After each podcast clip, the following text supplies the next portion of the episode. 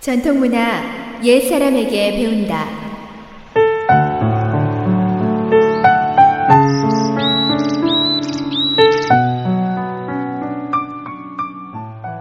SOH 청취자 여러분, 안녕하십니까?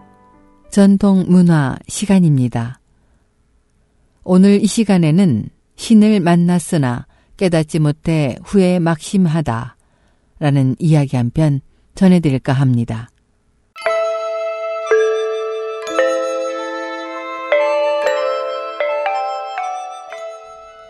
송나라 때 강서 파양 지방의 호영지라는 사람은 도에 적을 두고 생활하면서 언제든 신선을 만날 수 있기를 소원했습니다. 그러던 철정 원부 초년에 그는 신주 이경현에서 파란 두건을 쓰고 칙덩굴로 짠 옷을 입은 눈빛이 예사롭지 않은 노인을 만났습니다. 호영진은 그를 모시고 주점으로 가서 술을 대접했습니다. 노인은 기뻐하며 큰 잔으로 술을 따라 마셨는데 마신 잔이 얼마나 되는지 셀 수가 없을 정도였습니다. 자네는 장차 군대에 갈 일이 있을 텐데 갈 텐가? 갑작스런 노인의 말에 호영진은 놀라움을 감추며 예. 저는 반드시 가야 합니다. 라고 대답했습니다. 호영진은 마침 감숙 희야 총수로 있던 동지의 부름에 응해 그곳에 가서 군중의 일을 맡으려던 참이었습니다. 이에 노인은 서부 변방에서 군사를 모집하니 마땅히 가야 하네. 라고 말하며 종이를 꺼내어 시를 한 수 적었습니다.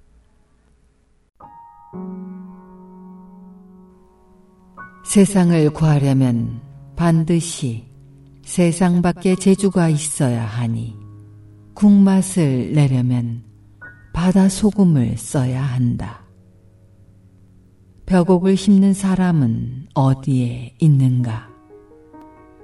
일장 준몽에서 아직 돌아오지 않으니 승상부는 옛날에 연사각을 열고 무이산의 망선대를 신축하니 파랑새 노래 불러 함관을 알고 향낭을 잘 말아 돌아간다. 글을 마친 후 그는 종이를 접어 호영지에게 주며 말했습니다. 이 시를 나 대신 장자우 승상께 전해주고 이렇게 말하시오.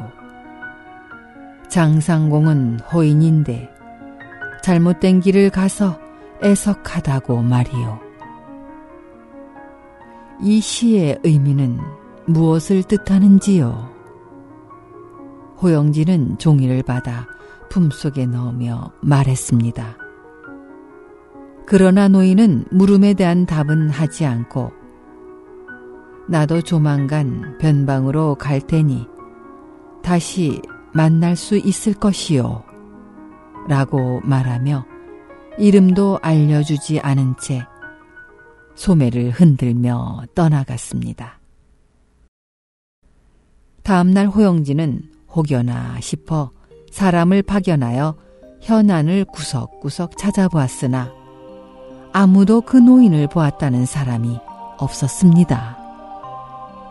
호영진은 수도인 개봉에 가서 왕부차 왕세를 만나 노인에 대한 이야기를 해주며 그를 전해주기 위해 장자후 승상을 방문하려 한다는 뜻을 비쳤습니다. 그러나 그를 본 왕세는 그의 뜻을 제지하며 말했습니다. 당신은 절대 가지 마시오. 황상은 변방을 방어하는 일 때문에 장상공을 조사하시려 합니다. 장승상이 이 시를 보면 즉시 사직하려 할 것이고 그러면 황상께선 의심을 품어 그가 사직하는 원인을 캐내려 할 것이며 그렇게 되면 당신도 연루되어 죄를 당할 수 있습니다.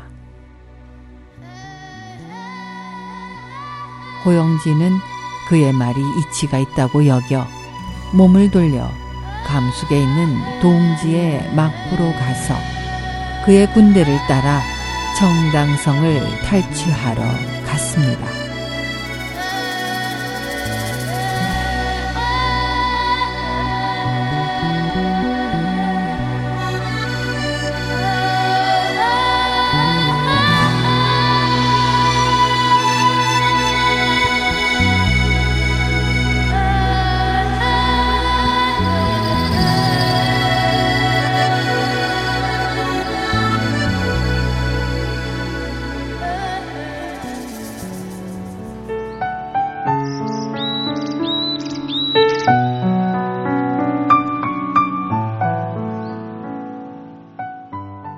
전통 문화 여기에서 마치겠습니다. 다음 이 시간에는 하편이 전해집니다. 안녕히 계십시오.